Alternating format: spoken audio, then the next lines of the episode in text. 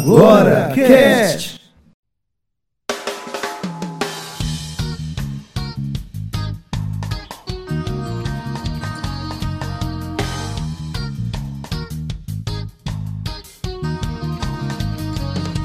Caminhando e cantando e seguindo a canção. Somos todos iguais, braços dados ou não. Nas escolas, nas ruas, campos, construções. Caminhando e cantando e seguindo a canção. Então, vem, vamos embora. Que esperar não é saber. Quem sabe faz a hora. Olá, sejam boas a hora e a situação que estamos ouvindo, queridos amigos. Nós estamos iniciando mais um em Agora Cast. Qual o seu ponto de vista? E hoje nós iremos falar a respeito da ditadura militar no Brasil.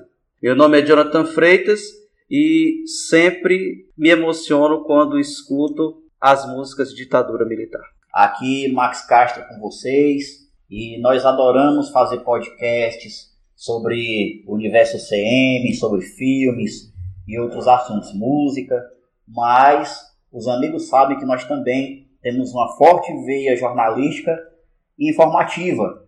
Então vamos falar hoje sobre ditadura militar e foi uma ferida bem aberta no, no coração da nação brasileira. Então, estamos hoje aqui com Hércules Lourenço e também com Ailton Lopes, o presidente do PSOL. Por favor, falem, se apresente, Hércules. Meu nome é Arthur Lourenço e salve-se quem puder. Bem, meu nome é Ailton, né, sou funcionário do Banco do Brasil desde 2001, concursado de formação. É, mas enfim, e aí fiz curso, é, curso de veterinária, mas não concluí, fiz até o oitavo semestre de ciências sociais no semestre, mas concluí minha formação mesmo acadêmica em letras. Bom, amigos, eu gostaria de perguntar aos senhores por que o evento ocorrido a partir de 1964 ele não deve ser esquecido. Quem gostaria de começar a falar o porquê é importante não esquecermos a ditadura? Aliás, houve mesmo uma ditadura militar porque tem uma visão, né, alguns têm a visão de que foi um, um, um contragolpe, alguma coisa desse tipo. Eu gostaria que os senhores comentassem. Primeiro, é importante que não seja esquecido, primeiro porque foram crimes de lesa humanidade, inclusive já reconhecidos pela Comissão Interamericana de Direitos Humanos, né, da ONU. Então, é, os próprios organismos internacionais reconheceram como crimes de lesa humanidade. Então, esses crimes não podem nunca se repetir. né? Nu- nu- Nunca, na história, em qualquer lugar do mundo, não pode se repetir. Assim como as atrocidades das diversas guerras que ocorrem no mundo inteiro. E segundo, que é, não dá para você caminhar, né? Vou pensar inclusive no nosso cotidiano. Como é que a gente caminha sem memória?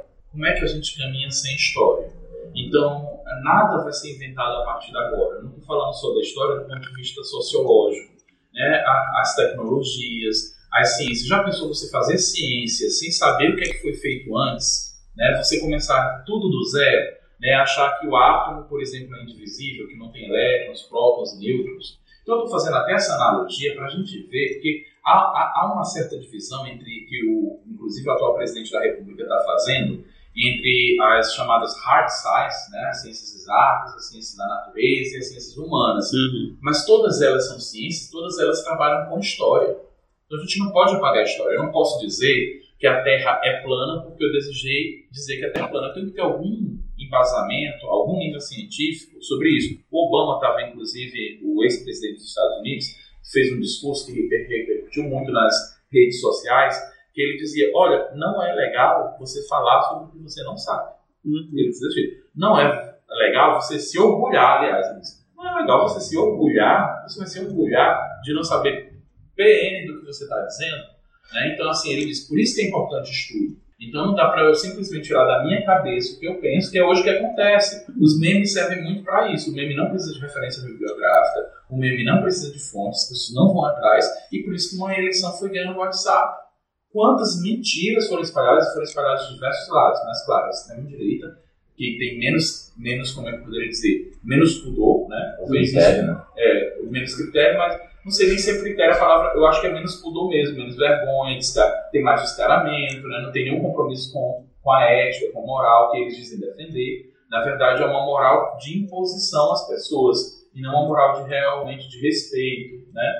É, de compromisso ético. Não, eu acho, eu acho interessante, nós estamos pegando nesse ponto, e a pergunta ela é muito conveniente nesse momento histórico, nesse momento em que no último 1 de março de 2019 nós tivemos uma comemoração por parte de, é, é incentivada pelo pres, atual presidente Jair Bolsonaro e que os militares brasileiros eles apoiaram, né? não vou falar de todos, todos os militares, mas apoiaram essa lembrança do 31 de março de 1964, que foi o ato institucional número um que houve então início desse período, né, ditadura uma comemoração esvaziada, uhum. escondida e envergonhada. E... Chamaram o ato, por exemplo, o único ato público que se tentou fazer em Fortaleza foi na Praça Portugal, onde deram dois indivíduos né, é, é, imbecis que foram nessa Praça uhum. Portugal fazer esse tipo de coisa. Nas minhas contas deu cinco. E, e interessante. É, então você viu alguém mais. e na Praia dos Não, não tive nem lá. Quem, quem, não repercutiu. É, inclusive, nem tive também no da Praia dos Cruz, porque eu estava muito doente com essa virose, mas que deu, foi lindíssimo, belíssimo, vi pelas fotos, pelos vídeos, né? E falando até de envergonhado, você lembra os quatro livros do, Hélio Gaspar, né? Uhum. Que é uhum. Ditadura Envergonhada, Ditadura Escancarada, né? É, que ele fez quatro volumes é, é muito interessante. Sobre, sobre, a ditadura. Muito interessante. E eu acho interessante... É, é eu ia abrir um parênteses. O ato institucional, né? O ato institucional vem no gás, né? Não, não é o Castelo Branco que vai assinar o Institucional, não, vai, continua. Hum. Então, eles estão comemorando 64, comemorando a Revolução. Não, que a, verdade, ideia, a ideia. Na verdade foi no Costa e Silva. A, a, a, a, ideia, a ideia foi que se ia tomar o poder para que os comunistas não entrassem no poder e, na realidade, esse governo do Castelo Branco seria um governo transitório, né? Uhum, exatamente. Pronto, então eles estão, eles estão, a revolução dita. Revolução é entre essa, aspas, né? o Hércules tem que falar, é, entre aspas. É. A revolução dita é essa, né? Uhum. O que se tornou depois, essa ditadura que se tornou depois, aí foi uma consequência que a gente tem que, logicamente, criticar, mas a, a, a priori, a priori, a, o que se comemora nos quartéis é isso, né? Ok, meu amigo historiador, então vamos definir aqui. Em 31 de março de 1964, houve então a retirada do então presidente João Goulart, conhecido como Django, Isso. e iniciado então o governo que e um período chamado ditadura, historicamente chamado ditadura, e que alguma, os militares, de acordo com alguma narrativa, com a narrativa deles, dizem que foi a revolução. E que então o governo de Castelo Branco seria a proposta era de um governo transitório, transitório para poder é, evitar uma tomada comunista no Brasil. Isso, mas Exato. Seria isso mesmo? Eu estou certo? Me corrija, por favor. E foi, e foi votado indiretamente, né? E foi votado indiretamente. indiretamente. Inclusive com a passeata da família, não é isso? É, com milhares de pessoas. Isso, é, milhares de pessoas que, que eles instituem como apoio da população. Apoio né? da população. Apoio da população para a retirada do comunismo do país. Né? retirada do comunismo do país. Existia, existia um certo medo né, que foi que esse medo foi tido como verdade absoluta, uhum. né, por isso que tiraram o João do poder. Então, a ideia é mais ou menos aí. Então, um presidente depois, democraticamente eleito foi retirado. O de chumbo vem um pouco depois. Isso foi em 68, começou, né? Mas, mas vamos aqui. Vamos seguir mais aqui. ou menos 69. É, bom, é, Ailton, você quer implementar mais ou, alguma coisa? Houve ou não houve ditadura?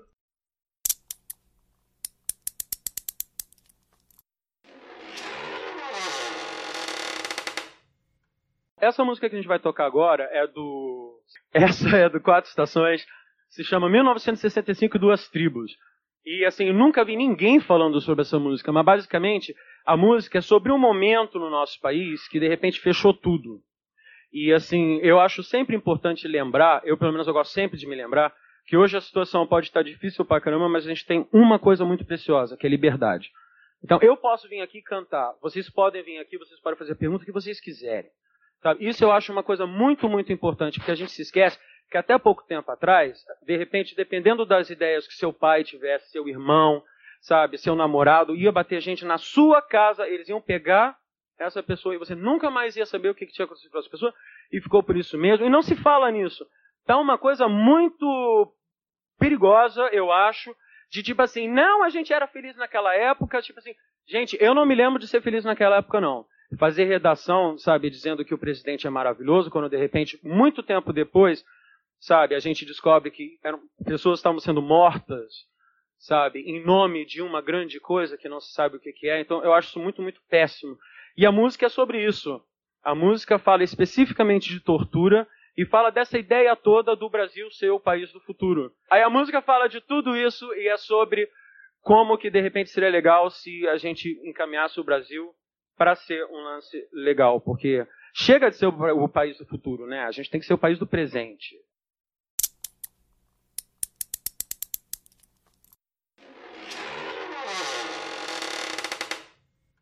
É, na verdade, é o que eu digo, os fatos históricos não são uma questão de opinião. Uhum. Você pode até tentar disputar a forma como eles vão ser contados, etc., mas não são uma opinião os fatos históricos, certo? Inclusive, eu digo isso porque os diversos livros que foram escritos, eles foram baseados não apenas em importante, né, em depoimentos testemunhais, mas também arquivos e Isso. documentos. Do- ou seja, Documentos provas do documentais. próprio- do- isso, provas documentais das mais diversas espécies, tanto das organizações políticas que atuavam na clandestinidade, na resistência contra o regime da ditadura, eh, em jornais impressos naquele período, como em documentos oficiais, não Uhum. oficiosos, do governo, dos diversos governos militares e dos do Departamento de Estado dos Estados Unidos. Tirando também aí que é, documentos até do Toy documentos da- do, do, do Fundo de Participação Investigativa da, da, da E da Comissão da Verdade. não, a Comissão da Verdade, na Isso, realidade, está trazendo documentos desses Desses aí. departamentos que eram departamentos. Agora, é, é interessante também salientar que Fogos, registros. eram tudo registrado porque era legal. Infeli- infelizmente havia legalidade nisso, o Não, que, o que é aterrorizante, né? Julgamento de Nuremberg também tira esse argumento, na né? É. É, é, é, Cara, é aterrorizante quando você é pensa possível assim. questionar isso daí, porque legalidade em que medida? Se não havia É. processo investigativo, se não havia o direito é, Legalidade entre A livre defesa. à defesa, então O não havia processo legalidade, portanto. Né? Não à toa Não, teve não. que, teve que é, colocar a Constituição em suspenso, ou seja, na verdade, não foi, não foi feita uma outra. Vejam, entendam, é importante que as pessoas entendam. Sequer uma outra Constituição foi, houve, né? Porque a Constituinte, veja, veja como o processo era ilegal. O processo era ilegal por quê? Se você forma um novo regime, um novo Estado, normalmente você constitui esse regime sob uma nova lei. Você é contrário ao regime legal anterior, e aí não é só a questão de Lei. contrário ao governo do Jango, Uhum. você é contrário ao regime anterior, então você vai estabelecer um novo regime. Então você funda uma nova república. Ok. O que é que funda uma nova república legalmente? Uma nova Constituição. Constituição. O que é que eles fizeram? Eles não cumpriam a Constituição anterior, nem o regime legal. E nem, estabelece, e nem instituíram uma estabeleceram um nova. novo regime, a não ser, Uma nova claro, havia os atos institucionais, que eram forma de colocar. é, é, não era nem for, muitas vezes não era nem para legalizar alguma posição, era para colocar em suspenso Isso. as. Ah, Mas isso, isso Então, na verdade, o, Os direitos, na realidade. na verdade, o que, está, o que estava em vigor era o comando da voz de um general ou de alguém, ou, ou de alguém do regime. E às vezes até um terceiro do regime. Em nome do É, a, regime. Constitu- a nova Constituição Não, Militar só veio em aberto. 67, Então, por é isso que eu isso? digo que não pode se falar de Porque, legalidade. assim, é, é, Nos primeiros anos, não. no primeiro, Max. porque os primeiros, os primeiros anos eles não, vão, eles não vão ter uma perseguição exacerbada como houve na época do Médici. Né? O Médici foi os anos de que são chamados A de gente, a gente de chega já lá, aí, calma aí, calma aí. Aí você vai ter. é, porque, porque assim, você falar em ditadura, você diz assim, ah, Castelo Branco já entrou. é, não foi bem assim que girou, né? Na realidade, quando o Castelo Branco soube, né? Que ia, que ia realmente continuar o governo, continuar o governo militar, houve resistência do pessoal, até do movimento tenentista, que era contrário, que foi contrário, porque na realidade não era para ter a continuidade. Era simplesmente Castelo Branco que ficava no poder, fazia a transição para um novo governo, Houve- governo- haveria novas eleições, um então. governo que de viés capitalista, né, detalhe, né, tem que ser liberal. E aí, quando eles, quando eles- eu, eu, não, eu não entendo, é, porque quando chega, entra o Médici, agora eu não entendi a entrada do Médici no, no projeto. Se eles iam devolver, por que não devolveram no começo? Eu creio que é porque a maioria da população que seguia ou tinha um viés trabalhista ou um, um, um viés mais voltado para o lado comunista, vamos supor, vamos dizer. E aí, como tinha esse viés, aí, aí houve a ideia de ter o que? O arte institucional, que foram os anos de chumbo, e entrou o Médici tipo, caçando as pessoas que pensavam contrário. A gente vai tratar da Cristina de Eu acho que. Calma aí, calma aí, você tá, tá, tá dando muita informação junto. Vamos devagar, vamos É. por, como Jack Stripador, vamos por Pra, partes. é, pra passar para a próxima parte, eu só queria aproveitar aqui para falar sobre o pesquisador Gilney Viana, que escreveu um livro exce- excelente que está disponível em PDF, bem fácil na internet, que são Camponeses Mortos e Desaparecidos. Dois pontos. Excluídos da Justiça de Transição, que fala e documenta muito bem 31 casos de pessoas desaparecidas e posteriormente mortas aqui no Ceará. Então, sim, podemos afirmar com toda certeza que houve uma ditadura no Brasil. Dizer que houve uma ditadura porque teve uma perseguição, porque teve morte. Não, por- porque, não, porque como O que vai, é, o que é ditadura para você? não, como vai, vai- foi comentado aqui, vários fatores históricos corroboram essa visão. Vários fatores que nós já comentamos, o Ailton até falou aqui muitos. Eu sabe o que, o que é ditadura? Bom, Ditadura é a suspensão de todos os direitos democráticos. Né? Você percebe, por exemplo, que os jornais. É, olha, na verdade, inclusive, os próprios jornais da burguesia foram perseguidos. Né? O Correio da Manhã no Rio de Janeiro, que era um jornal liberal que apoiou o regime, fechou. Então, eles fecharam de. Mesmo é, o, o Estadão, que era, um, que era e é né? um jornal ultraconservador, reacionário, que apoiou abertamente, patrocinou a ditadura civil, que eu chamo de ditadura O empresarial, Globo, civil-militar. É, é, mas o que foram o Estadão, porque o Estadão é mais, né? É. Ainda à direita. É mais- Foi censurado em vários momentos. Então você tinha perseguição a todas as liberdades democráticas. Então você pensar, a Miriam Leitão, que todo mundo conhece a posição dela, que não tem nada de esquerda, ela disse eu era uma estudante, uma estudante, eu queria apenas entender o mundo.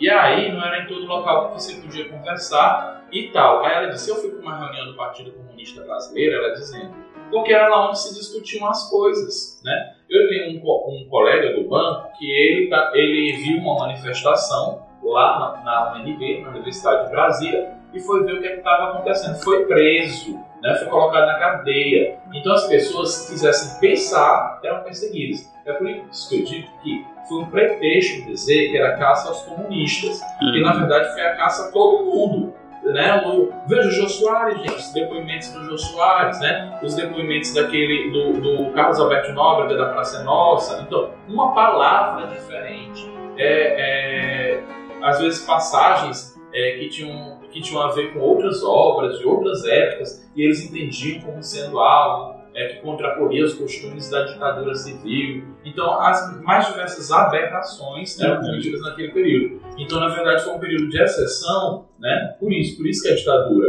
É, eu digo que ditadura não é porque não teve eleição direta. É, não havia participação política aberta, democrática, a imprensa era perseguida. Então, são diversos aspectos. E mais do que isso, né, não era só impedido de falar, você era torturado. Você era torturado novo, né? você era torturado. Os seus filhos, inclusive o mais jovem, torturado e preso político, que passou, eu acho em torno de 15 meses, né, é, é, so, so, sob essa pensão, foi, é, tinha pouco mais de um ano, não tinha nem dois anos a criança, né? Ela foi torturada, né? Ela foi presa. Quando chegaram para pegar lá em casa, ela começou a chorar. O cara deu um soco, um soco na cara, na cara da criança, né? Para poder levá-la, né? E colocou ela sob tortura, uma criança de menos de dois anos, para vocês terem uma ideia.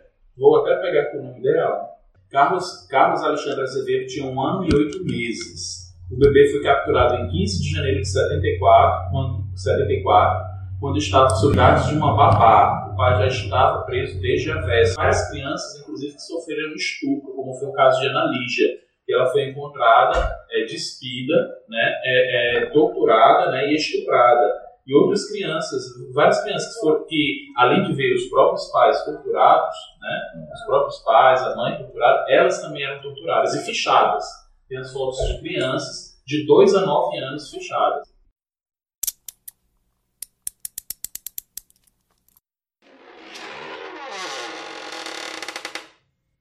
Assim, eu fui torturada.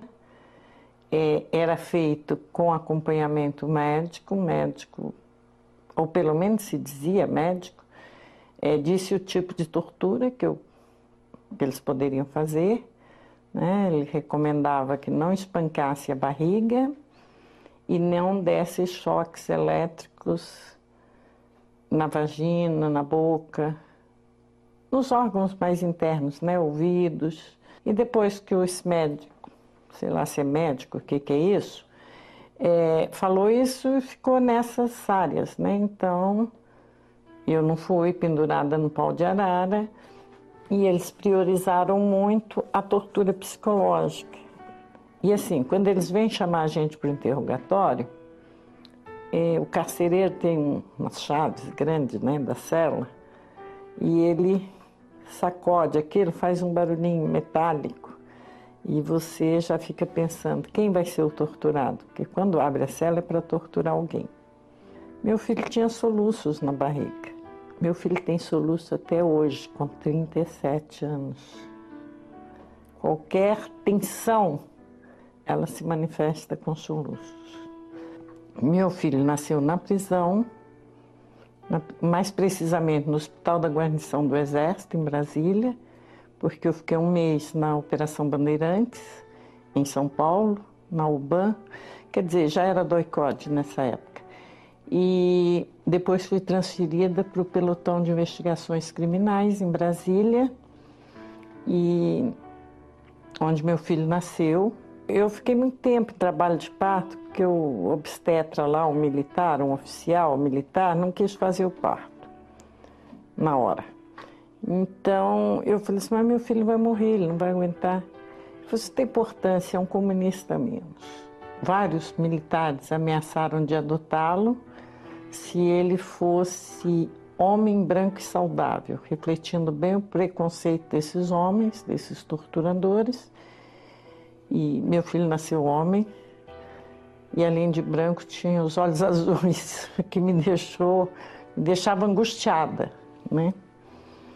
É, e saudável toda mãe quer que o filho seja, né?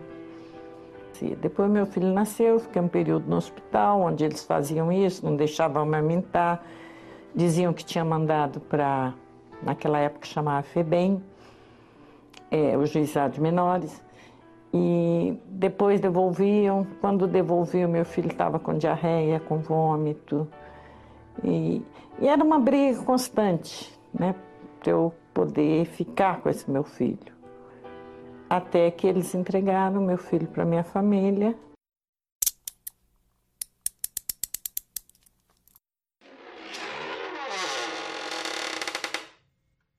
Bom, pois é, então é, eu queria falar um pouco sobre a parte 2, revisionismo histórico, já entrando já na parte 2. É, o revisionismo histórico, ele nem sempre é ruim. Pessoalmente me incomodava muito na escola quando chamavam os bandeirantes de heróis, porque para mim eram bandidos.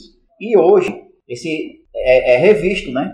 Esse tema. Ou a descoberta do Brasil, né, pelos portugueses. Pois é, que, que é, estupravam também índios e saqueavam e matavam tribos, né, pessoas da tribo. Então, assim, o revisionismo histórico é, atualmente é um assunto em pauta. Eu gostaria que vocês comentassem é, se se sustenta ou não esse revisionismo histórico sobre a ditadura, inclusive. Revisitar a história é sempre necessário, certo? Pesquisar e contestar a história é sempre necessário. As coisas não estão dadas, senão não havia ciência. Se eu achasse que tudo já estava certo, eu achava que a Terra e que o sistema solar funcionava de um jeito e nunca ia mudar. As descobertas não existiriam. Em todas as ciências, uhum. ciências humanas, ciências naturais, ciências exatas, elas só existem porque há contestação. Agora, a contestação tem que ter algum critério, a contestação tem que ter alguma prova, tem que ter algum documento. Eu posso, inclusive, lançar hipóteses. Mas normalmente, para eu testar uma hipótese, essa hipótese pode surgir, claro, ao acaso, nós temos uma hipótese ao acaso, mas se ela for uma hipótese fundamentada, a tendência dela se comprovar é muito mais válida, até porque ninguém faz ciência porque ah, vamos questionar à toa. Não você questiona com algum objetivo. Assim, Baseado já, né? Não, e com algum objetivo. Eu quero melhorar alguma coisa, ou eu quero que chegar a alguma descoberta, etc. O que não dá hum. é para eu dizer, olha, isso daqui que foi dito não é verdade porque eu acho que não é verdade. Esse é o problema. Ou porque me convém, né? É, então, porque eu sou. Porque como eu sou de direita, então eu não tenho que acreditar nisso daí, porque isso daí é de esquerda. Não, querido, prove Tem documento, pesquisou onde, é isso. Assim fica a produção científica nisso, né? Sem a tese e a... Isso, Isso, isso é uma tendência atualmente, E né? Eu estou colocando isso de uma maneira assim, Sim. para também não entender que é a produção científica do ponto de vista simplesmente formal, porque ah, porque quer dizer que porque eu não sei as regras da ABNT, então a minha contestação não é válida? Não, não tem nada a ver com isso. Uhum. A contestação parte, claro, de uma curiosidade. Tem até, eu vou contar aqui um caso que é muito interessante Hum. do ponto de vista da ciência. Não sei se todo mundo se lembra disso, porque nem todo mundo se lembra das aulas quando estuda no vestibular, nem essas coisas, sei como é hoje, inclusive. Eu só fiz o vestibular, mas rapidamente. O anel benzeno, né? Como é que uma, uma fórmula daquela, um, um, composto daquele De químico- de fechado, carbono, não é isso? fechado, Da química fechado, o anel benzeno é fechado isso de carbono, Isso. fechado poderia ser estável se tinha eh, ligações simples e duplas. Isso daria uma instabilidade ao composto orgânico, Ok. que é o do anel benzeno. Então, como é que ele conseguia se manter fechado tendo ligações simples e duplas? Deveria ser uma cadeia aberta. Hum. Então, quem o, o cientista que descobriu isso, eu não estou lembrando o nome agora, mas o meu professor de fisiologia na época da veterinária ele contava que ele foi simplesmente a um zoológico. E aí no zoológico ele viu um macaco no trapézio. E o macaco no trapézio, uma hora ele estava com, é, com as mãos agarradas no trapézio, outra hora com a sua cauda. Uhum. Aí aquilo deu um insight para ele de que provavelmente a estabilidade do composto do anel benzeno seria garantida porque as ligações duplas e simples não ficavam todo o tempo no mesmo lugar. Uhum. Elas ficavam circulando. Por isso que o nome, inclusive, é cíclico e é anel benzeno. Isso. Né? É, uma, é um composto de ligação cíclica, onde a dupla si e a simples ligação se alteram. Uhum. Então, veja, foi num momento inusitado, no zoológico, ele teve essa curiosidade, mas ele teve que ir para o laboratório, teve que pesquisar, teve que comprovar, etc. Uhum. Então a ciência pode até surgir de algo inusi- inusitado, de insights, mas você depois tem que o quê? Comprovar. Eu te pergunto agora, Ailton, temos um, um documentário aí da Netflix, paga nós Netflix, que fala a respeito à Terra plana. Terraplanismo ganhando muitos adeptos no mundo hoje em dia. E nós temos aí um documentário que foi feito por um grupo de, de jovens aí do Rio Grande do Sul, falando a respeito da visão da ditadura, questionando a narrativa histórica que nós já conhecemos na, na- no nosso aprendizado universitário, escolar, e vem questionando isso, mesmo sem depoimentos testemunhais e etc. Você acha que é uma tendência esse revisionismo ganhar mais força, sem provas, É questionamento, simples. ou isso é só uma moda que vai passar logo? É muito simples, eu quero que eles respondam porque tem fotos de crianças fechadas e torturadas, documentadas pelos próprios órgãos de repressão da ditadura militar. Qual a justificativa que eles dão para isso? Respondam isso, entendeu? Qual a justificativa que eles dão para as censuras feitas por órgãos que apoiavam o governo? Qual a justificativa que eles dão para ter fechado a TV Excelsior, por exemplo, que era a maior rede de TV naquela época? Então eles têm que começar. Qual a justificativa que eles dão para todos os documentos que vêm do Departamento de Estado dos Estados Unidos, inclusive registros do próprio presidente da República dos Estados Unidos naquela época? Então eles têm, se eles estão contestando, ótimo. Então só que eles têm que dar resposta para tudo isso. Esse é o problema, que eles não dão.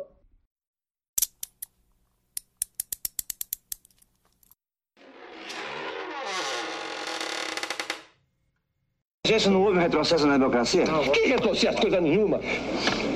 Que retrocesso? É constitucional. O que é democracia? Democracia é aplicação da lei. É aplicação da lei. A lei foi aplicada. Então não houve retrocesso. Que modifique a lei, então. Que retrocesso? Coisa nenhuma. Isso aí é reproduzido em, em centenas de jornais, atinge milhões de brasileiros, uma única fonte dizendo falsidades. Atinge milhões de brasileiros e mais ainda, cada jornal reproduz como se fosse uma notícia sua. Vale dizer, sai de uma maneira no jornal, sai de outra maneira no outro jornal, e isso aí fica espalhado no Brasil todo. Fonte uma única e falsidade. O que é que você sofreu? Você não, sofreu nada que tá, não sofreu nada que está falando para mim desse jeito aí de medida de emergência. Ah, bola. Deixa eu falar. Pode falar, general. Pode falar. Então cala a boca. Brasília, pacata e ordeira. Brasília, desliga essa droga então.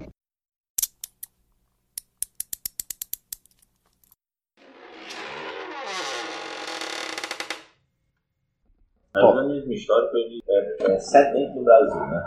O quilombo do Palmares passou a não ser mais o, o, o, o negro fugido, ele passa a ser um, ele, ele, ele ganha status de herói, herói libertador, que na realidade não era um herói libertador, né? Era um cara que também era mestre dono de escravos, né? Só que a, a lei ou a sociedade, mas também era. Aí, Você acharia que então era, uma, era um ditador marginal, era isso? Estava mais da sociedade, criando Cara, o seu o- próprio. é vocês voltar de novo a ser próprio o vilarejo. ditador, marginal, ditador marginal. Cara, ele era um príncipe na- lá na terra dele e ele, e na pra sua ele ter escravos era coisa normal. Era do social dele, ter escravos era coisa normal. Pra nós pode ser a, a prostituição de cara ter escravo, Era um mas pra ele era coisa que normal. apoiava a. Aí ele, ele- ele veio pra cá, ele conseguiu fugir, conseguiu fazer o que? Um dos palmares, uma fortaleza quase que impenetrável. Dita, dita o São João Venério, né, que vai falar sobre isso, e o Vaifas também, que fala sobre isso. Ele, eles vão dizer que quase impenetrável. Tanto é que o governo vai fazer um acordo, né? Não, daí, daí pra lá você domina aí, pra ninguém vai subir aí não, mas também você não pode mais descer. E, o- e o negro só vai estar salvo, né? Salvo, salvo, quando passar por aí. E ele construiu uma sociedade como ele tinha os moldes que ele conseguia, que ele tinha de A sociedade. Wakanda brasileira. aí. É, mais ou menos isso. E, e, e como que foi acontecer? Ele passou a ser um debut de herói, né? Tipo, o revisionismo também aconteceu com o Tiradentes. Era um perseguido, marginalizado, e quando veio a República ele vem, né, com uma face de Jesus Cristo, né? Tipo assim, o cara foi, as foi desenhado inclusive. muito parecido com Jesus. É claro que. que... Então o revisionismo histórico não é bem uma, uma- uma coisa. Na realidade, é um ato de legitimação do governo que está no poder. Quem, quem, tá na- quem tá no poder É, escreve não. a história. Tenta escrever a história. É, mas É, é, o, o, o Robin o Val fala que quem, quem- a história é de quem vence, né? É, fala isso, mas não. mas- Não, não, mas eu- Embora, embora a história de quem pensa no sentido é que mais reproduzida, né? Exatamente, é mais Não, reproduzida. Quem, quem, detém, quem detém a hegemonia, a hegemonia que é o domínio sobre os meios de comunicação, sobre as- os meios de reprodução cultural, político, social, Hum. é claro que vai ter um alcance maior, né? Mas é por isso que a história é feita de muitas formas, de muitas mãos, né? É, seja na internet, que infelizmente eu acho que ainda é disputada majoritariamente, largamente, né? E, porque na verdade não é nem disputado, é controle, eu não tenho essa ilusão em relação a isso, certo? Há controle sim, certo? E está nas mãos de quem tem muito dinheiro. É, mas é, isso significa dizer que a gente não vai ocupar fazendo os podcasts, fazendo os programas de YouTube, fazendo. é, temos que ocupar porque a gente tem que ocupar tudo, entendeu? Mesmo os espaços que não são negados.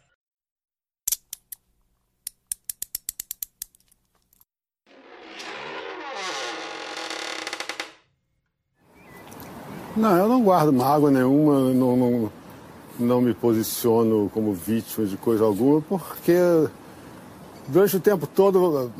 A verdade é o seguinte, é, é, a ditadura encheu bastante meu saco, mas eu também enchi o saco deles. Ah, é, é, não foi pouca coisa não. Eu tenho, eu tenho. Eu tenho isso muito claro. Entende? Não- nada foi de graça. Nada, nada foi de graça. É claro que eu pensando hoje, eu posso considerar uma injustiça porque era um- uma situação injusta para para todos nós, para os artistas, para o Brasil, enfim. Mas não há mágoa, não há porque esse sentimento não existe.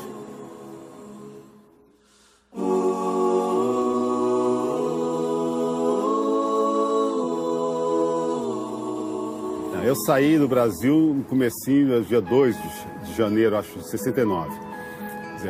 O AI-5 foi 13 de dezembro de 68, foi quando fechou tudo. Censura aos jornais, a prisão de, de, de opção de gente e tal. Durante alguns dias, eh, entre a minha entre o AI-5 e a minha partida, a gente não tinha muita notícia de, nada. Tinha, havia uma boataria solta, a gente se encontrava nos, nos bares e tal. Fulano foi preso, fulano foi preso, não, não foi, foi e tal. Eu mesmo fui detido de, de, manhã, fui acordado no, lá para o dia 20 de, de dezembro, passei o dia no quartel e me, e me, me soltaram, mas me deixaram com a recomendação de não, de não deixar o, a cidade do Rio de Janeiro sem uma autorização expressa de um, de um coronel. Fica o telefone do coronel Átila, os números tais, eu tinha que, que consultá-lo para isso. E eu tinha marcado uma viagem para primeiro para Cannes, festival no Midem, e o lançamento de um livro aqui em Roma, de um disco aqui em Roma. Então eh, eu pedi essa autorização, ela foi dada.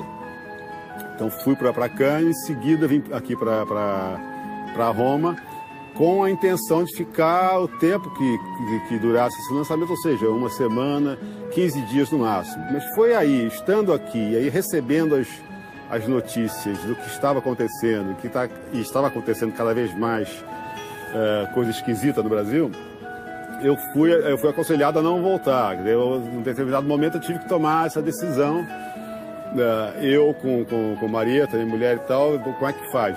Vamos quer dizer, a nossa filha, o nosso filho, não sabia como é que é. Vamos, vamos, vai, vai ser aqui. Não tinha, não havia mais segurança para voltar ao Brasil.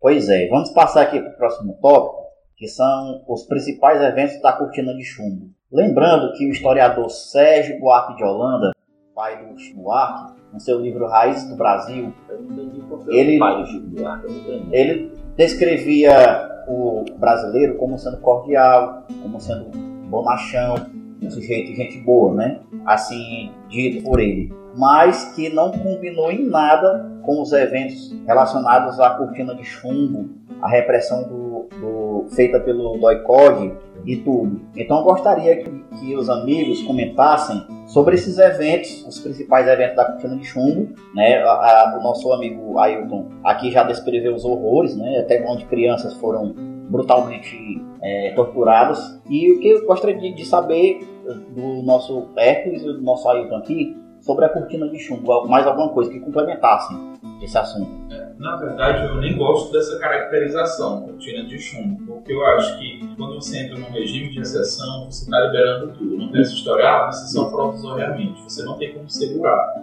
Né? Você não tem como garantir que vai ser provisório. Você não disse que vai instalar um ventilador, não, mas é só uns meses, só uns anos. Né? É, não tem controle, especialmente porque os interesses que estavam ali eram interesses muito poderosos é, o que tinha no Destino Manifesto, na doutrina Monroe, e tudo aquilo que colocava que os Estados Unidos era de fato xerife do continente americano. A Europa não se intrometesse uhum. no continente americano. O continente americano América pertencia, é, a América pertencia aos Estados Unidos. Então, nesse sentido, os europeus não poderiam se meter né, é, é, aqui. E o que ocorre é que Cuba se torna, por exemplo, nas barbas dos Estados Unidos, né, uma república comunista. Né? É, havia na Nicarágua né, a, a, tentativa também de se instalar outro tipo de regime em El Salvador, em vários países. Colômbia. É, em vários, vários, vários, vários, vários países da América Latina. Então, com isso, os Estados Unidos buscaram ou patrocinar ditadores nestes países, ou patrocinar, é, é, é como é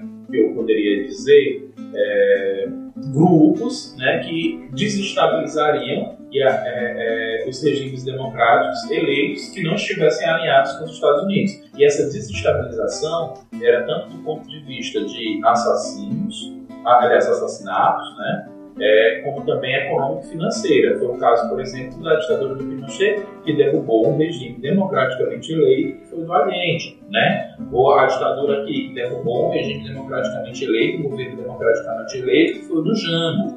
Então, veja, é, houve, portanto, aliado com grupos nacionais. Se os Estados fez isso, sem apoio de grupos locais, todo, todo, todo o continente é, é, americano. Então, é por isso que eu digo que, na verdade, é, embora possa ter tido um período que houve um recrudescimento maior, onde as torturas foram maiores, as perseguições foram maiores, mas eu digo que anos de chumbo foram todos eles, porque todos esses anos 14 anos. Período. É, todos esses anos foi de 64 a 85. Né? É, Jonathan queria falar é, sobre alguma coisa sobre o DOI-CODE. Eu queria que você explicasse aí para os nossos ouvintes o que significa a sigla DOI-CODE. DOI-CODE é Departamento. Não, não é departamento não. DOI-CODE. É, que tem um, tem um nome que inclusive é um vocábulo de origem militar. Destacamento. Destacamento, destacamento de, de, operações de, de informação e o do Centro de Operações de Defesa Interna. Algo do tipo, entendeu? DOI-CODE. Exatamente. Eu queria fazer uma pergunta para o Ailton a respeito dos nossos mortos Segundo alguns, alguns dados historiográficos, nós tivemos cerca de 434 pessoas mortas desaparecidas no Brasil, além de milhares de torturados. faz, fez um levantamento que cerca de 8,3 mil índios no Brasil foram chacinados. Né? Houve uma chacina de quase isso, esse número. E isso, ainda assim, no Brasil, é um número pequeno em comparação à Argentina ou Chile, que foram acima de dezenas de milhares em, em, em, em países assim. E em comparação ao Brasil, que é um país continente, se torna quase irrisório. O que você acha de uma argumentação como essa de comparação entre números de pessoas mortas entre, Ó, tem, entre ditaduras? Tem várias motivações, porque depende também de como os regimes se estabeleceram em cada um desses países. Estive no Museu Direitos Humanos em Santiago, no Chile, onde mostra como naquela época, ainda em plena ditadura, várias coisas foram descobertas é, e reveladas, né? De cemitérios, enfim, de- que foram descobertos, várias, várias, várias, várias coisas E não para, né? Tá é, sempre e sendo já no Brasil, eu penso que a- a- havia uma um abafamento, um Uhum. abafamento muito grande, ainda há. Isso. Né? Ainda, Veja, infelizmente ainda mesmo, é, o Supremo Tribunal Federal ele ficava alegando todo o tempo a questão da lei da anistia. Uhum. Ainda bem que, não sei se foi em 2012, foi bem recente, a Comissão Interamericana de Direitos Humanos resolveu logo colocar como crime de lesa humanidade. Quando é crime de lesa humanidade, em qualquer país se perde a questão tanto da prescritibilidade, é, prescritibilidade Exatamente. o crime não é mais imprescritível, né? Aliás, não é mais, Não é mais prescritível. ou seja, ele não, prescreve, ele não prescreve, Prescreve. o crime e perde-se também o estatuto da, da, da anistia. Uhum. Então, não são mais anistiados os tortura- os torturadores e todos aqueles que praticaram é, crimes contra a, é, a humanidade. E isso porque se entende que o Estado agiu de maneira sistematizada contra a população. Uhum. É aquilo que eu disse. O indivíduo foi ali, foi olhar para a manifestação, o indivíduo resolveu pegar um livro na biblioteca, aquele livro tinha a ver com alguma ideia que poderia ser considerado um regime subversivo, era preso. O ator estava ali encenando, tivesse alguma coisa que parecesse que era escandalosa para a ditadura, poderia ser preso. Né? O Herzog. O Herzog ele se apresentou voluntariamente, né? o Vladimir Herzog, jornalista, na época diretor de jornalismo ali do telejornal da TV Cultura. Ele foi se apresentar voluntariamente, foi preso, foi torturado, mataram e ainda colocaram que ele tinha. Isso é um caso interessante. Colocaram que ele tinha sido. Ele tinha se suicidou. suicidado. Uhum. Aí você pega a foto divulgada pelo The Ops, né, lá de São Paulo, e na foto tem ele com o joelho inclinado e, e, e os pés tocando Quer no dizer, chão. Ou seja, ele fez, metro, ele fez força para. E a, e a- e a altura. Então, estava claro que ele tinha sido enforcado. E as marcas, e as marcas de, de, de tortura. Isso. Tanto que, como ele era judeu, o- a comunidade judaica normalmente enterra Hum. no cemitério distinto dos demais aqueles que são suicidas. E o representante da comunidade ju- judaica, ao perceber que de fato não foi um suicídio, Enterrou ele juntamente no com os cemitério que era de todos que não tinham cometido suicídio, e isso se tornou um escândalo público. Foi um reconhecimento, conseguiu quebrar a censura de todos os jornais. Uhum. Por quê? Porque foi a própria comunidade judaica Que reconheceu, Brasil, reconheceu a que naquele cemitério que tem Aí pronto, isso tomou o mundo, inclusive por isso que o Vladimir Herzog se tornou um dos símbolos, Um dos né, da reabertura, da busca de, rea- um dos, de reabertura do regime naquele momento, porque foi um escândalo mundial, conseguiu furar toda a censura que estava estabelecida. Olha, é impressionante. O, o, o Jô Soares, ele conta em uma entrevista como era difícil até caminhar pelas ruas. Porque se você caminhasse muito rápido, você poderia ser parado. Se caminhasse olhando de, de com, com certo tipo de comportamento, chamava a atenção dos militares. O Raul Seixas, numa música, é, Metrolinha 743, até ele fala que era perigoso uma pessoa estar fumando um cigarro e outra pessoa vir pedir, porque duas ou três pessoas numa esquina, se um- os militares passassem, já paravam, pedia documento, e era aquela ignorância, aquela burrice, como foi no caso do contado pelo Sérgio Cabral, do Pasquim, que a gente ainda vai é, falar do Pasquim aqui, que foi um importante jornal da época, aonde a polícia invadia o Pasquim e numa das invasões procuraram, se eu não me engano, se eu não me falha a memória, o filósofo Sócrates. Cadê o Sócrates? Esse subversivo. Aí o, o Sérgio Cabral fala, não, ele já está morto há alguns séculos, senhor. Então, assim, o nível de, de, de brutalidade, é, somado isso Faz ao, com Bolsonaro esse governo. Pois é, o nível de brutalidade, de, de burrice, né? de, de desinformação por parte daqueles jovens que serviam como uma, a polícia é, impre, é indescritível. Só ressaltando que a gente tem que colocar que é um cenário mundial, né? Existiu uma dicotomia entre é, comunismo e capitalismo. E havia o, o interesse tanto da, da ideia do comunismo como da ideia do capitalismo crescer. E eles existiam pesado nisso. Tanto no Brasil houve guerras, né? Houve guerras. Uhum. Há historiadores que falam como guerra, outros como guerrilha. E Foi isso. O Araguaia, por, Araguaia, por exemplo. Pois é. Eles falam tanto que houve um patrocínio do governo da União Soviética que mandou os fuzis, mandou armamento, mandou dinheiro né, para é, sustentar essas guerrilhas dentro do Brasil uhum. e também da ideia do, do, grande crescimento econômico do Brasil, né, que foi que eles chamam, que muita gente defende a ditadura, eles chamam de milagre econômico, foi justamente o quê? Injeção de dinheiro Daí o Brasil ficou devendo guerra, né? Ficou devendo. Mas na hora você que está com fome, Do... você quer comer, você não quer saber como é que você vai pagar. É, em 73, só para Aí... citar o crescimento, foi em 73? 68 começou. Não, eu sei, mas em 73, 73. o crescimento foi de 12,9%. Então foi um milagre econômico, né? Porque nunca o Brasil tinha crescido tanto. Na verdade, 3,8%. O PIB do Brasil no Médici saiu de 3,2, foi para 13.3. Aí, tipo assim, sai de 3, vai para 3. 68 a 69 a 73, milagre econômico. 68 começou o, o, ato, o ato a dívida pública, é, a dívida pública chegou a estratosfera. Tanto é que o fim do milagre econômico é justamente o pessoal cobrando, né? Porque assim, os Estados Unidos estavam mandando, porque o negócio era fazer propaganda. E como é que você faz propaganda? Olha aí, nós agora somos capitalistas, olha como nós estamos crescendo. Comprei um carro, comprei um. Tá vendo? Ó, temos aí as grandes estatais, né? Temos o crescimento a indústria da, nacional, a indústria nacional, né? E isso era financiado com dinheiro que vinha Estamos produzindo carros aqui, estamos o que, trouxe, o que trouxe em 74 aí veio a inflação. É, e para poucos, e para poucos. Poucos, pra justamente. Poucos. Nunca foi beneficiado com esse crescimento, né? Uhum. É, e, e, é isso, a dívida pública aumentou enormemente, o que sobrou. Todo mundo sabe qual foi o primeiro governo que foi da chamada transição, né? É, que ainda não foi eleito diretamente pelo povo, foi o Sarney. Eu uhum. era pequeno nessa época, inclusive em 85, eu nasci em 78, mas eu me lembro muito bem da história dos fiscais da Sunab, né? eu me lembro da inflação altíssima. Uhum. Quem foi que deixou isso tudinho?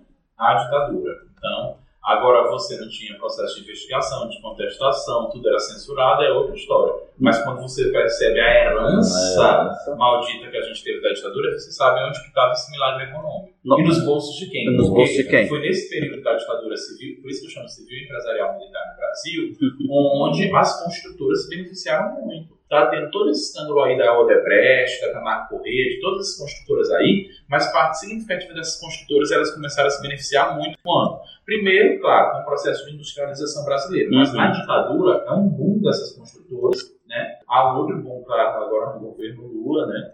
Mas já na ditadura civil, empresarial, militar, elas se beneficiaram muito. Hoje, o pessoal fala da lista de parlamentares, né? Uhum. Cadê a lista dos generais, dos comandantes daquela época? Não tem, porque era censura, então não tinha, entendeu? Não dava... E outra coisa, agora você tem que falar com os parlamentares, né? Para poder aprovar, para poder conseguir as coisas. Naquela época bastava você falar com quem? Com o ministro. Então o trabalho era muito mais fácil. Muito mais então, fácil. Houve corrupção. O, lo o lobby era muito mais fácil. Inclusive já há alguns livros com documentos que comprovam isso. É, é interessante. É muito difícil, é um trabalho, o que é um trabalho investigativo sobre a maneira. Tá Só que o, o, o, o, nosso grande problema aí é provar que houve essa, essa corrupção, Sim. já que todos os, depois que foram democráticos, são milionários, né?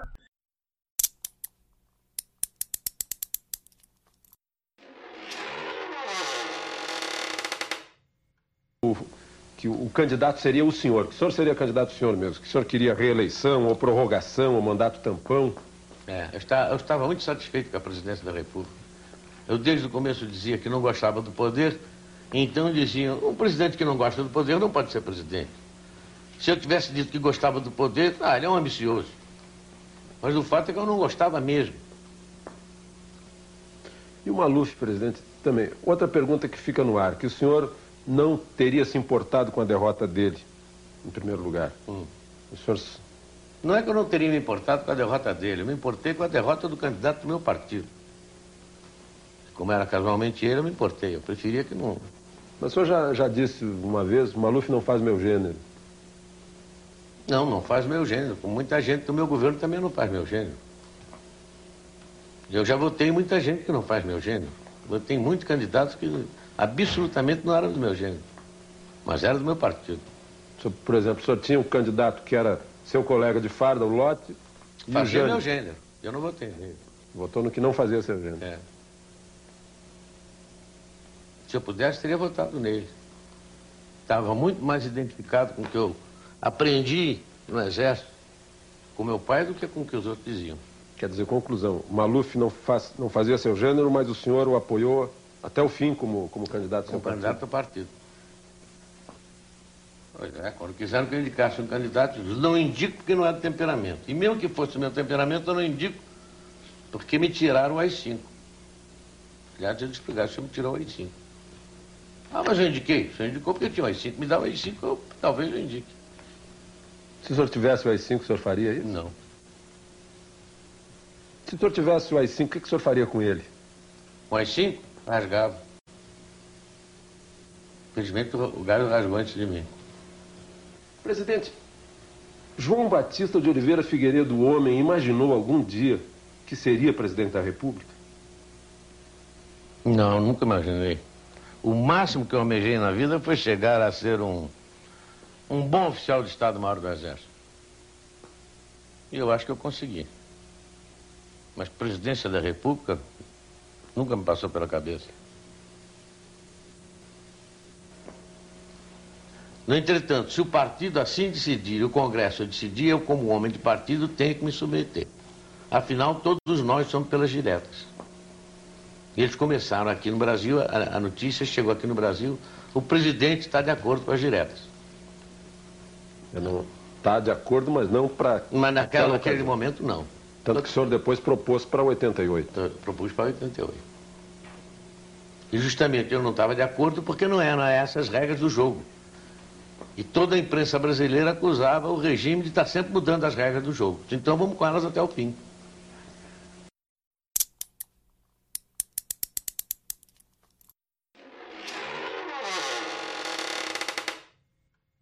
E, então, o que eu percebi foi isso mesmo, uma injeção de investimento americano, justamente para poder mape, para poder maquiar, para poder escamotear realmente esse momento onde o governo militar foi perseguiu com mais ferocidade pessoas, né, no, no, no Brasil. Passo aí, passo aí a palavra para o Hércules. Ailton, você não acha que houve uma continuidade dos governos militares dentro do, dessa nova democracia? Seria o Sarney? Olha, é o que eu digo, sempre tem continuidades sociais, né? Ainda existem munhas vivas da ditadura no nosso país, certo? E ainda estruturas profundamente autoritárias. É, o, inclusive o filho do Vladimir Herzog, ele estava comentando sobre o número de pessoas que são mortas pelos próprios policiais hoje nas periferias do nosso país, enquanto que apenas 8% de todos os crimes são de fato investigados.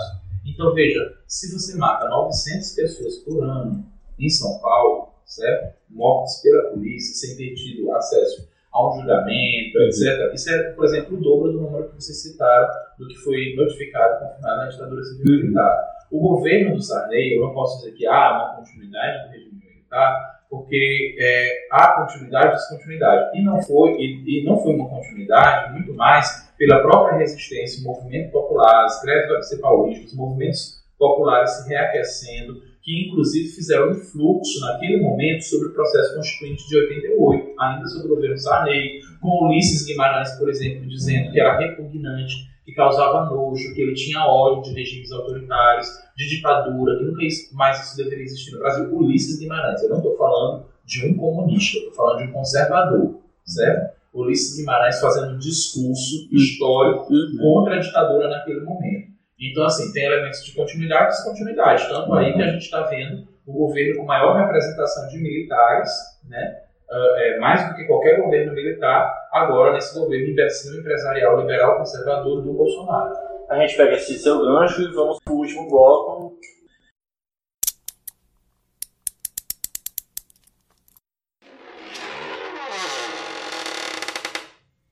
Armada revolucionária passei a ser é, um adulto com 15 anos.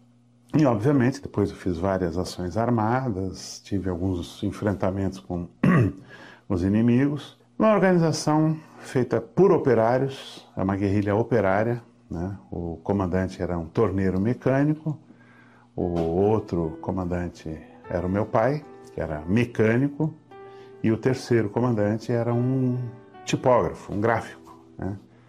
E a organização era basicamente composta por uh, operários. Então era uma organização revolucionária, de luta armada, e obviamente, como tudo na época da ditadura, tinha que ser clandestina.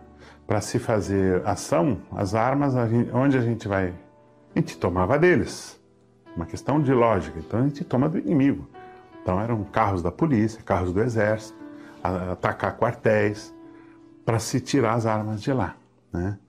É, para se ter dinheiro, para que, que tinha Qual era a necessidade de dinheiro? Não era para gente, a gente passava fome, inclusive com dinheiro no bolso, porque não era a intenção, nós não, nunca fomos ladrões.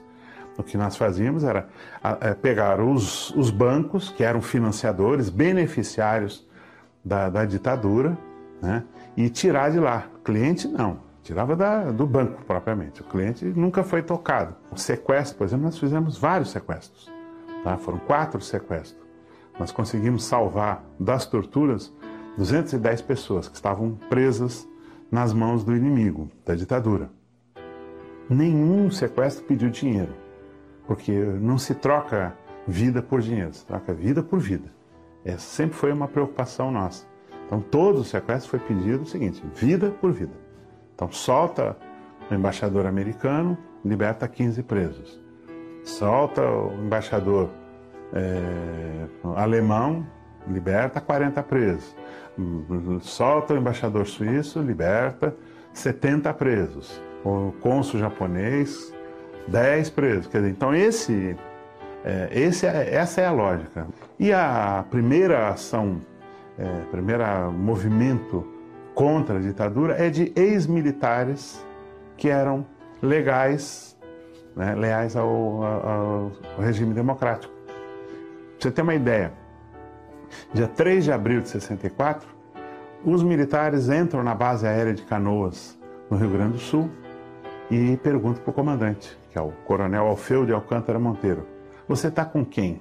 Ele diz: Estou com o presidente legitimamente eleito. Tem uma discussão e ele é morto com 16 tiros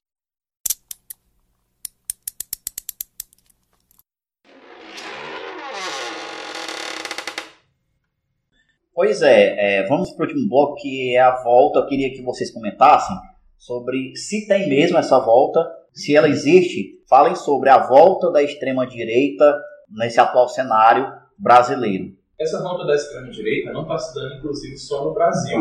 É. Tem a ver com o contexto do regime capitalista mesmo. Em que sentido? Como assim? É, o capitalismo é uma motivação? Não. O que acontece? O capitalismo tem que ter lucro, cada vez mais lucro. Né? Inclusive, eu fiz um artigo recente, publicado no mês anterior de março, no jornal Povo, onde eu mostrava como os mais ricos estão cada vez mais ricos e os mais pobres cada vez mais pobres, não só no país, mas no mundo inteiro. Né? É, você vê o Trump nos Estados Unidos, você pode até dizer que a Theresa May não é extrema-direita, porque ela é do Partido Conservador e tal, mas é de uma direita bastante conservadora, liberal a serviço do capitalismo. Você vê é, a, a Le Pen, a Le Pen na França, que chegou ao segundo turno contra Macron, mas o Macron está aí, ele aplacando todas as manifestações de rua dos Gilets jaunes, que são os coletes amarelos, na França. É, então, assim, essas ideias você vê agora é, é, ao, em várias eleições a extrema-direita polarizando, inclusive agora. Agora na Espanha também. Na Alemanha, né? O partido. Na Alemanha, o partido, o partido nazista, né? Isso. A, a renovação do partido nazista que, que, que ganhou muitas cadeiras no parlamento alemão então, assim, não é um fenômeno brasileiro, não é um fenômeno localizado. Mas veja, é, mesmo entre os setores reacionários conservadores, você não pode dizer que o Estado, o Estadão, por exemplo, é avançado. O Jornal Estado de São Paulo é extremamente reacionário conservador e não aceita, esse, é, é, é, pelo menos agora, né? Uhum. O papel assinou, foi da ditadura, mas agora já faz a revisão, vai, o revisionismo que eles fazem, né? é, eu queria falar aqui é, sobre o Jornal da Cultura do dia de ontem, 26 do 4, aonde houve dois convidados para fazer parte da bancada, sempre eles convidam, né? E aí tinha o Luiz Felipe de, de Orleans e Bragança e também do, do, de São Paulo, só que pelo PSDB, o deputado federal Luiz Flávio Gomes, jurista. O Luiz Felipe de Orleans e Bragança, ele é de extrema, ele se define como extrema direita católica conservadora, aonde a ideia dessa extrema direita conservadora, ela, ela até mesmo é contra o, as próprias ideias do Papa. Né? Eles são contra o próprio Vaticano, eles são muito mais extremos. Eles são contra a piedade, eles são contra a solidariedade, eles são contra o amor, eles são aqueles que botaram na fogueira os livros, botaram na fogueira as mulheres, botaram na fogueira os cientistas. Então essas pessoas, elas advogam em causa própria inclusive quer fazer de escravos aqui, justamente os mais pobres, né? Fazerem de escravos, inclusive, de seus próprios pensamentos, em nome, em nome de mitos. Eles estão defendendo, eles estão defendendo os seus interesses e utilizam disso que você falou, de objetos de mitificação. Então, a religião é um, objeto, é um instrumento absolutamente mitificador. Uhum. Quem vai ser contra contra quem fala em nome de Deus? Então, se ele se passa, por exemplo, como um representante legítimo de Deus, né, do catolicismo, secular, então isso justifica todo tipo de atrocidade as pessoas aceitam, inclusive submeter o regime de escravidão. Uhum. Se for o caso, a escravidão ela era justificada. Nossa. Ela era, ó, houve leis para justificar a escravidão,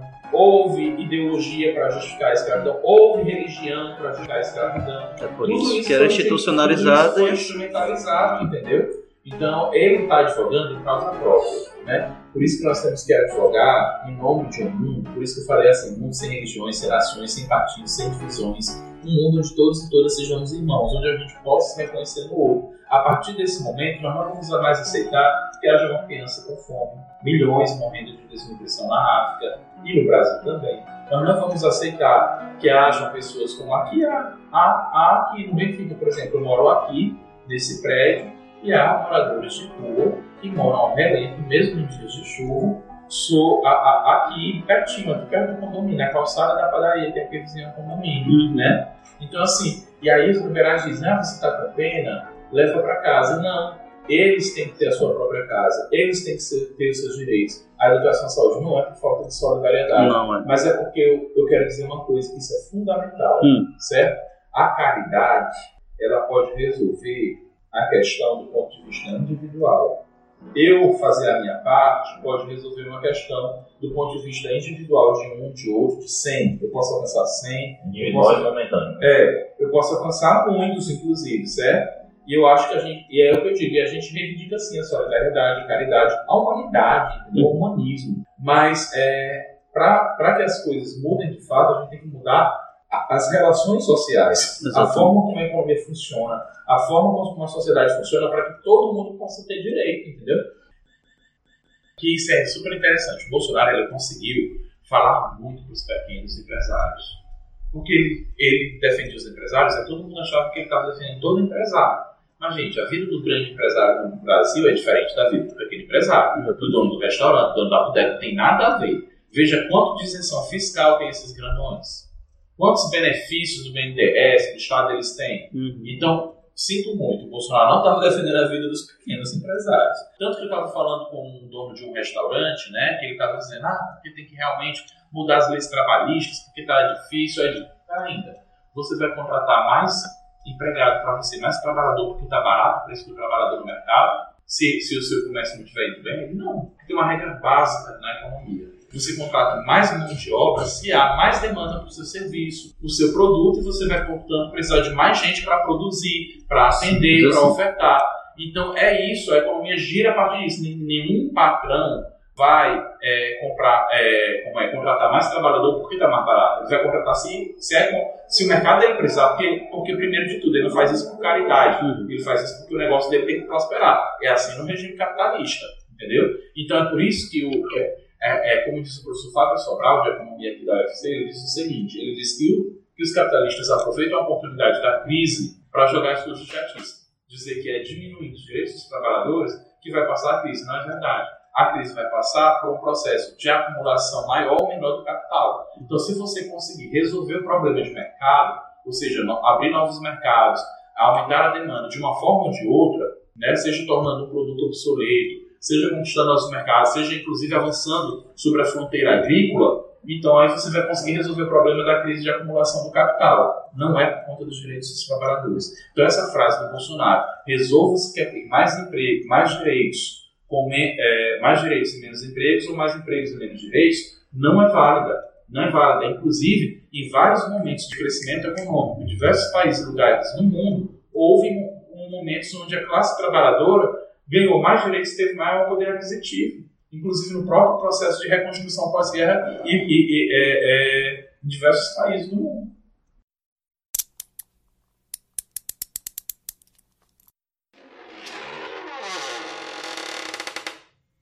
Não nos envergonhamos dela.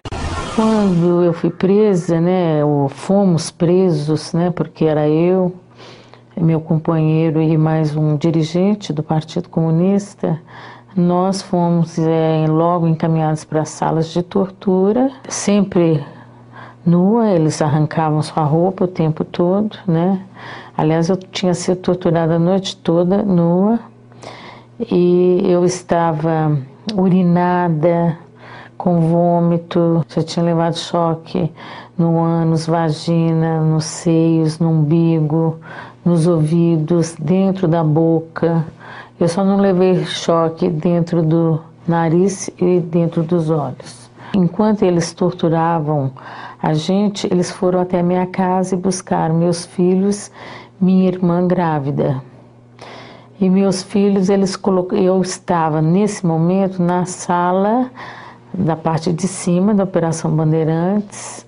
Eu estava com na, na cadeira de dragão, que é essa cadeira que você fica, que tem esses braços, eles te amarram os braços com fios, é, sempre nua, eles arrancavam sua roupa o tempo todo. E então eu estava bastante machucada e cheia de hematomas. E minha filha, quando entraram dentro do da operação, botaram dentro da operação Bandeirantes, meu filho com 5 anos, minha filha com a minha filha com 5 anos, meu filho com 4 anos. Passaram na sala para ver o pai e depois trouxeram na minha na sala onde eu estava sendo interrogada e torturada para que eles me vissem. Então ela me perguntou por que você está azul e o pai está verde. E de repente eu fui olhar para o meu corpo e eu me dei conta que eu estava da cor dessa calça aqui. Eu estava roxo, toda roxa. Aí que eu fui ver que eu estava com uma coisa diferente. Depois o César ficou verde muito tempo, muitos dias depois. É, porque, mesmo porque ele continuou sendo torturado. E ele realmente estava verde. Ele perdeu a cor, ficou esverdeado. E eu, azul. Então, meus filhos ficaram numa casa da repressão, que eu até hoje não descobri qual é a casa. Num determinado momento, eles encaminharam meus filhos para a casa de um delegado que era conhecido e esse a delegado ele continuou num processo de tortura com meus filhos, porque a tortura não é só física, é a tortura psicológica. Essa eu tenho certeza que meus filhos passaram muito. Meu filho retrocedeu, virou bebê. E minha filha amadureceu demais, não viveu a infância. E isso afeta ela até hoje. Ela, com sete anos, ela já ia ficar menstruada, ela já tinha seios, quer dizer, houve um, esse amadurecimento emocional alterou também o fisiológico, o hormonal, o próprio metabolismo dela. Foi uma coisa terrível. Os dois tiveram que fazer tratamento durante muito tempo. Não se consolida uma democracia com cadáveres insepultos. E nós temos muitos.